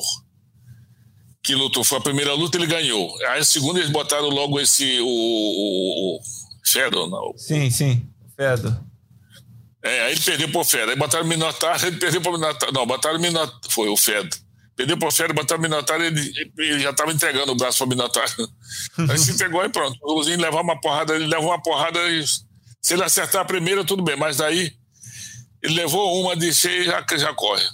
Mas ele agora estava ele... lutando, lutando é, taparia aí agora, né? Briga de é, tapa. É, Isso daí, imagino é. que o Tarraká seja um bom treino também, porque também tem tapa, não tem? tem, tem tapa. Agora no tapa ele tá indo até mais ou menos, porque ele não tem negócio de pular, saltar e tal, porque ele não é muito bom nessa luta solta assim de pular e saltar, porque ele é muito pesado. E só... Agora no tapa tá, dando, tá sendo mais ou menos ele. E o senhor acompanha o Rei Zulu hoje em dia, o mundo das lutas, o UFC? Quem se, se acompanha, ah, tem algum lutador que goste mais? Eu assisto, eu acompanho muito. Por sinal, tem até o Neto que tá louco para querer lutar. O Neto é forte, treina e é invocado com luta. É invocado, ele gosta muito de luta. Quantos anos ele tem? É? Quantos anos ele tem? Ele tá com 18 anos. Então já, já pode lutar. já pode lutar, já pode lutar. E ele, ele treina o Tarracá também? Quilos. 90 e poucos quilos ele tem. Ele, tem. ele sabe o Tarracá, ele tá, tá no Tarracá e só falando comigo, eu vou, eu quero lutar, vou, arruma uma luta pra mim, arruma uma luta no UFC. Pô, eu ia falar com você sobre isso aí. é, pra ver se arruma uma luta pra ele no UFC pra ver ah, no combate aí, pra ver se Ué, vamos, vamos ligar é pro Valide, gente. Chamar pro Jungle. É, o, o Jungle. O Jungle é a porta de entrada. É. Qual o nome dele? Paulo Vitor. Paulo Vitor. É. é. Paulo Vitor. Ô, oh, rapaz, vamos atrás dele aí, vamos atrás dele. É, le levar. É. Levar a herança aí da, da família Zulu, né? Já teve Zuluzinho, agora família o próximo. Real, né? Vale tudo. Família não é filho do, vale do Zuluzinho, tudo. ele, não é filho, é filho de outro filho. É? Ele não é filho do Zuluzinho, é de outro filho. Não, não é filho do Zuluzinho, não. Ah, tá. Ele, ele é filho da minha filha, da minha filha mais velha. Tá certo. Vamos é levar essa ideia aqui adiante. Pode deixar, deixa com a gente, Zulu. Vamos, vamos pentelhar aqui os empresários. E quem você acha, Zulu, que leva melhor assim o seu legado, o legado da sua luta, que, que um cara que talvez hoje em dia que, te, que lembre você de si mesmo, lembre você do que, que você fazia? É o Paulo Vitor mesmo. Tá certo. Só tem o Paulo Vitor. Só tem o Paulo Vitor. Mas quem que o senhor gosta de ver? Você falou que acompanha a luta. Tem algum lutador é. que o senhor gosta? Tem algum lutador que o senhor gosta de ver na TV? Que você ache bom, brabo? Que ia, ia se dar bem lá naquela época? É, o Minotário. O, ah, eu gosto daquele, daquele menino que quebrou a pedra, como é o que quebrou a pedra? O Anderson Silva? É, Gostava muito daquele cara, gostava muito dele ele, ele lutar. Ele não vai lutar mais, não é? Não, ele tá lutando boxe agora. Ele tá lutando boxe. É. Mas, mas MMA, é. não sei se ele vai voltar ainda para lutar. Mas de repente, é. né? Você lutou até os 63, ele já tá com 47, de repente ele volta ainda para fazer uma luta de MMA. pois é. É, senhor. Zulu... Bora ver, bora ver se nós Arrume aí. Você pode não perder o contato comigo. Você tem meu telefone, né? Tem, tem. Chama Paulo Vitor. É isso, vamos. Vamos falar. Zulu. vou até gravar aqui, ó. Pro Zulu pedir pro Valide, a gente já manda aqui na hora, ó. Cadê, ó? Bota ele aí. É, porque o Paulo Vitor, o Paulo Vitor sabe o que é? Ele, ele, ah, devido assim, ele me cobra muito isso, né? Me cobra muito, me cobra muito. Ele quer se interessa muito, ele treina muito, é atleta, ele, ele não bebe, não fuma, é, se cuida bem, é um menino que está forte, é, malha, malha, sabe? É, é novo para querer lutar. A gente quer conhecer, a gente quer conhecer, então. Ele, ele é aí de São Luís mesmo, né? É, aqui de São Luís. Mora, mora, mora comigo, propriamente. Mora comigo. Show de bola. Bom, Zulu, eu quero agradecer demais a sua presença. A gente aqui falou bastante contigo, rapaz. Foi muito bom ouvir todas essas histórias, toda, toda a história, né? Você realmente é a história viva do nosso Vale Tudo, do nosso MMA. É, agradecer demais a você, porque se a gente está aqui hoje, é em grande parte por sua causa.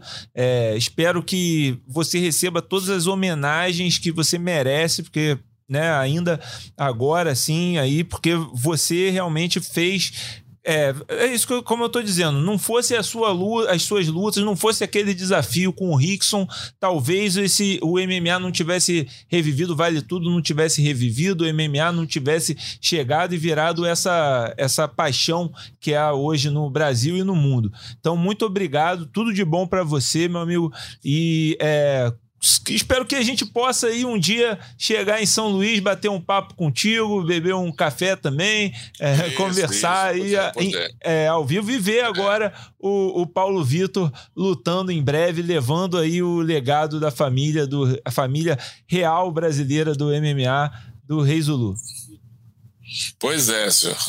Obrigado. Eu que tenho que agradecer, senhor. Isso aí é bom. Eu, Vamos você lembrar sempre quem é esse giro que eu fiz em todas as cidades capitais do Brasil. Eu, como eu falei, eu falo, falei para meu amigo aqui, eu fui bem criado, de, é, criado na Baixada, mas um filho bem criado, assim, muito, muito. Aquele filho que o pai cria, mas o pai, pai e a mãe, eles, eles acompanham tudo, sabe? Fui bem criado porque o jeito que minha mãe me criou, meu pai me criou. Meu pai, se eu, se eu saísse assim, você me desse uma caixa de fósforo, eu chegasse em casa com uma caixa de fósforo, meu pai ia conferir. Procurar, quem te deu essa caixa de fósforo, Zulu? Eu dizia, papai, quem me deu foi falando de tal. Ele ia te encontrar e procurar, o que tu deu, o que tu deu para o Zulu outro dia? Uma caixa de fósforo, ele conferia tudo assim, sabe? E o que terminou de me preparar foi o Exército. Me preparar, digo assim, para poder fazer essa excursão, esse giro no Brasil. Que você sabe que é difícil. O cara sair num giro desse sozinho e não se envolver com coisa ruim, porque tem gente também que entendia mal, eu chegava desafiando, tem gente que queria ia dizer que ia me pegar na porrada e teve muita cidade, olha, Alagoas, Alagoas foi um lugar que o cara, o cara armaram muito comigo, cara. Armaram, se juntaram uns três caras, disseram que era um repórter que queria fazer uma entrevista comigo e marcaram lá no campinho de bola um negócio deserto. Quando chegou lá, o cara estava um cara com um revólver, outro, porque eu cheguei lá desafiando, né? tu chegou aqui desafiando todo mundo, era uns, tinha um que era professor de capoeira, outro era professor não sei de quê, e os caras me ameaçando, cara. Aí eu disse, não, eu digo, eu digo, não, o que é que tu faz, cara? Eu disse para ele, o que é que tu faz? Ele disse, eu luto capoeira. Eu digo, e tu para para outro? Eu luto isso assim. Eu digo, por que que tu não sai dando uma demonstração que tua arte funciona? Tu tá no Brasil, tu é brasileiro. Essa arte tua funciona. Por que que tu não faz isso? Eu estou fazendo isso. Mostrando que meu tarracá, a minha luta funciona. E tu quer para mim... E eu provo para você como funciona. Faz a fila aí. Vocês podem fazer a fila aí de um, eu vou na mão com vocês, podem ver o primeiro, se não alcançar, pode ter o primeiro, bota o segundo, ou então vem de dois a dois. Porque lutador, eu sou lutador, cara, e mostro para vocês como eu sou lutador, honestamente. O cara pegou um revólver, botou o revólver lá, e digo, pra que isso? Eu luto contigo, tu com um revólver com outro, rapaz, honestamente com o homem. Então, tem muito lugar que os caras entendiam mal, sabe? Eu cheguei em lugar, os caras, os caras, vou te fazer uma. Um, o cara me fez uma pergunta, Zulu, tu viaja por aí lutando, tu nunca chegou assim num lugar para o cara chegar. Não, já chegou, aconteceu, mas eu preparado para isso. Eu sou muito preparado, cara. Eu sou muita cabeça, muito forte. Eu sou muito forte, muito forte. Mas o cara tem que ser forte não só de músculo, ele tem que ter forte mentalmente, cabeça, é. preparado. Né? Eu, chegava, eu cheguei numa festa, o cara tava lá, e um cara forte lá, rapaz, não demorou, o cara maiado. O cara não era lutador, mas era ferreiro batia peso, cara forte. Aí quando eu dei tá aquele garra, puxa pra cá, pula ali pra seguro, o cara apontando lá pra minha mesa. E aí, aí o cara disse, rapaz, aquele cara quer brigar contigo, vamos embora. Vai, aí chegou o garçom, vai-te embora daqui que o cara quer brigar contigo. Eu digo, cara, esse cara não quer brigar comigo, esse cara é o cara mais frouxo que tem aqui nessa cidade. Uhum. Rapaz, não fala isso. Eu digo, não conheço você quem é, mas eu tenho certeza que é. Nisso que eu tô acabando de falar com o cara, chega o, um sargento com quatro caras, quatro policial. andando. Eu cheguei, o sargento chegou, quando o sargento chegou, tu sabe que eu fui militar. Quando os caras estão de serviço policial, que chega assim, a gente, a gente está sentado, a gente se levanta, né? Levanta e bota a mão assim para trás, os dois. Se bota a mão assim para trás, segurando, fica com a mão segurando assim atrás, né? Ele já ele não vê revista a gente porque ele disse, é militar, não é? Ele pode sentar, pode à vontade. Mas se tu ficar sentado olhando para a cara do polícia, ele vai chegar, levanta, pô, levanta. né? Então eu fui militar. Então eu estava sentado lá. Quando os policiais chegaram, eu levantei, sabe? o policial chegou, ah, é Reis ah, tu conhece Reis como é que tá? Aí eu disse, senhor, sargento, quero falar um negócio com o senhor. Eu disse, o que, que é? Eu digo, aquele cara ali, ó, que está sentado naquela mesa ali, tava um pega-pega ali, agarra, que o cara dizendo que quer ir brigar comigo, queria pra porrada comigo. E eu quero mostrar para esses caras aqui que estão comigo como aquele cara é o cara mais tem aqui na cidade. Ele disse, não, Zulu, tu quer brigar com o cara? Eu digo, não, não, eu, vou, eu quero para o senhor chamar ele bem para ali para trás, para me dar uma lição de moral nele. Aí mostra ele, mas tu não vai bater? Eu digo, não, vou bater, o sargento, eu vou chamar ele. Aí o sargento foi, vamos para. Aí foi lá para trás, chamou Aí me chamou. Me chamou lá para trás. Quando eu vim vindo, o cara estava conversando com o sargento, que o cara no começo me olhou assim, o cara botou logo a mão no ombro do sargento para fingir que estava rápido. Aí eu cheguei, eu bati bem forte da costa do cara assim. Como rapaz, tu quer saber se eu sou o rei Zulu mesmo? E se eu sou bom de porrada? Tu vai saber aqui agora. Ficar só o sargento olhando aí. Ele não vai te prender, não vai nada. Tu vai me encher de porrada e ninguém, tu não, não te preocupa tu quer saber? O cara, não, rapaz, porque o cara disse que tu falou. Eu digo, não, eu falei mesmo, eu falei mesmo. Eu falei, não sei o que eu falei, então eu falei. Eu quero te mostrar, vamos parar aqui, só nós dois, a gente vai ficar só olhando. Tu tá desafiando, não tá querendo brigar? Aí depois, tu tá vendo como o cara é um frouxo? O cara sargento, não, tá bom, não, não, então. Eu não tô dizendo que esse cara é frouxo, o cara não briga com ninguém. Aqui ele só queria fazer escândalo, queria fazer besteira, mas o cara que briga não faz isso. Então, esse tipo de coisa. Verdade. Então, eu sabia, tinha né, experiência da vida. O cara ficou falando fininho lá. Depois que eu fui para lá, o cara tava mandando refrigerante lá para minha mesa e tal. Não bebe, não bebe cerveja, não, bebe, não manda um refrigerante. Ele mandando refrigerante, desculpa, eu, desculpa. Eu digo, ah, ficou toda me desentendo. é, o cara só fazendo palhaçada, é, querendo aparecer. Tinha experiência da vida, eu. Ó, Reis Zulu, é. Adriano vai te passar o é. contato do Valide Ismail, que já mandou recado aqui falando que seu filho, seu neto, vai lutar no Jungle Fight. Isso! Isso, que legal, rapaz, que beleza. Tá? Pô, que beleza. Já armamos beleza. aqui. Falou que é seu fã, que viu muitas lutas suas lá em Belém do Pará. Tem muito respeito pelas lendas do esporte. Vai ser uma honra ter o neto do Zulu lutando no Jungle Fight. Pronto. Aí, tá Fizemos vendo? uma boa ação no dia. Ao vivo, ao vivo no mundo da luta, meu. Só assim. Ó, agora eu queria agradecer também ao Bruno Tomé Fonseca aqui pela presença também. Bruno, muito obrigado aí por ter é, é, ajudado aí também, né? Todo esse contato. A, a agradecer ao João também, né? O assessor de imprensa que ajudou aí a, a armar tudo isso daí. Eu queria só que você deixasse, Bruno, antes de a gente encerrar, uma mensagem sobre qual que você acha que é o legado, né? Que, a, e a lição que o Rei Zulu deixa aí para as próximas gerações, para as próximas é, gerações de lutadores que estão vindo aí, querendo aparecer na, no mundo da luta? Bom, eu queria agradecer acima de tudo a oportunidade, né? O Zulu é isso aí, gente, isso que vocês viram, né? É a pessoa que, genuína, autêntica, é autenticidade. Eu acho que hoje o mundo, né? O mundo dos esportes, eu acho que precisa de verdade, de autenticidade, de da cara limpa, né? E não é, é, o, o, o, luta, o, lutador ou o esportista falando palavras que o empresário fala. Acho que os, os esportistas precisam falar suas próprias palavras, aquilo que pensam, a sua autenticidade, a sua verdade. Eu acho que esse é um legado que o Zulu deixa. A verdade, a autenticidade, a, a, a, o, lado, o lado, vamos dizer assim, mais, mais genuíno da, da, da luta, né? Ou seja, o método. Foi, foi falado aqui de tudo um pouco, né? Foi falado de treino, os métodos de treino de eram raiz. Né?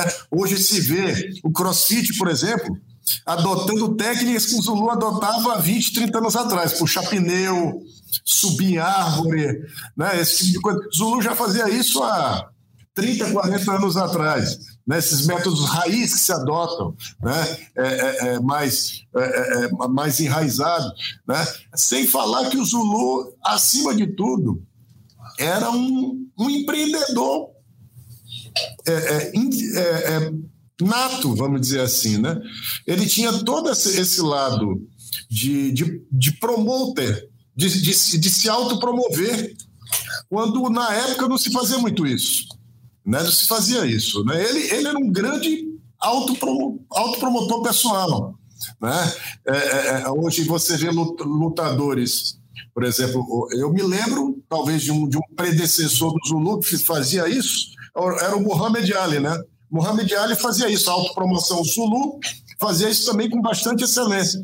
Eu acho que, eu, eu acho que o universo da luta ganha muito com o legado do Zulu. Acredito que precisa de ter, ter essa oportunidade. E isso, o livro, graças a Deus, eu, eu, eu, eu tive a oportunidade de escrever esse livro aqui, que é o Rei Zulu, a Majestade Bárbara, que fala um pouco da, de tudo isso, né? É, é, é, desse legado deixado por ele, por todos esses aspectos deixados por ele, que influenciariam muito, influenciariam muita gente, né? É, e eu queria agradecer a oportunidade, é e se houver interesse de aquisição do livro, todo, toda a venda é, que, que, é feita do livro é destinada exclusivamente a ele.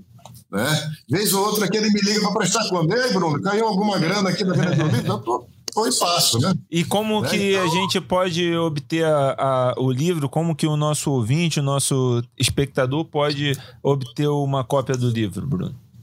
É, bom, eu, eu, eu tenho o livro na biblioteca, na, na livraria Amei, que é aqui de São Luís, mas vende para todo o país, virtualmente. Livraria Amei, A-M-M-E-I é, é, o pretérito de amar, né? Amei. Certo. Livraria Amei. Quem quiser, entra no site e tem uma a venda eletrônica e acha o livro e é mandado para toda para todo o país. Tá? E a venda, repito, é destinado ao Zulu. De vez em quando pinga o dinheirinho na conta dele aí. Excelente, excelente. E é uma bela forma de, de, fazer um tributo ao Zulu. Bom, mais uma vez agradecendo aí, agradecendo aqui também os meus colegas Anaísa e Gleidson Venga por terem participado. A gente volta na semana que vem, voltando a falar do mundo das lutas tudo mais. Marcelo Russo estará de volta na semana que vem também, apresentando o podcast. Um abraço a todos vocês e até a próxima finalizado. Semana que vem tem mais Mundo da Luta.